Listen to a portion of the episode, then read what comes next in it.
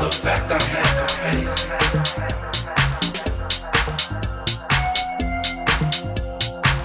Just another fact I had to face.